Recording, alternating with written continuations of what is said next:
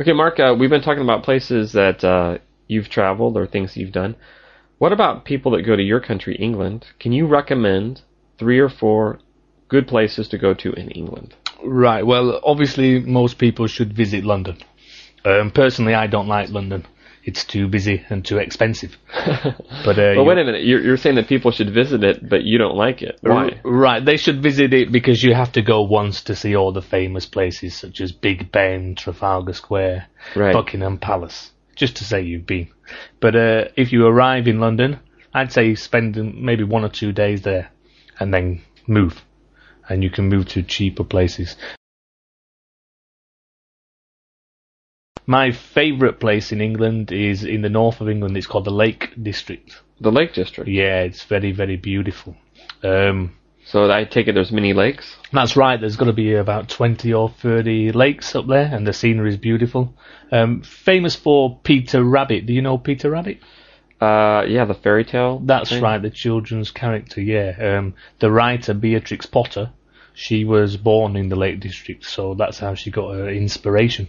Okay. Really. So if you go to the Lake District now, are you are you talking about camping, or do you you stay in like a, a bed and breakfast, or Yeah, you can stay in bed and breakfast. You can camp. Uh, you can stay in pubs or inns, or there are many hotels. It's very organised for the tourists in the Lake District. Yeah, and it's not such a big area, so you can travel around there by bus or by car pretty easily. Yeah. okay?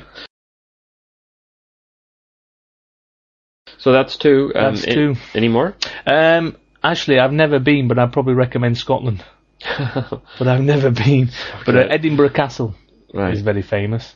Uh, also, York, the city of York in Yorkshire is very beautiful as well. That was famous for the Vikings in, in the olden days.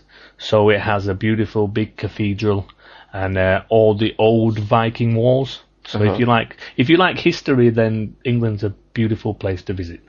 There are many places. You have Stratford upon Avon for Shakespeare, uh, Oxford, which is the famous university city. So if you like history, then England's great. Okay. well, Sounds good. Thanks, Mark.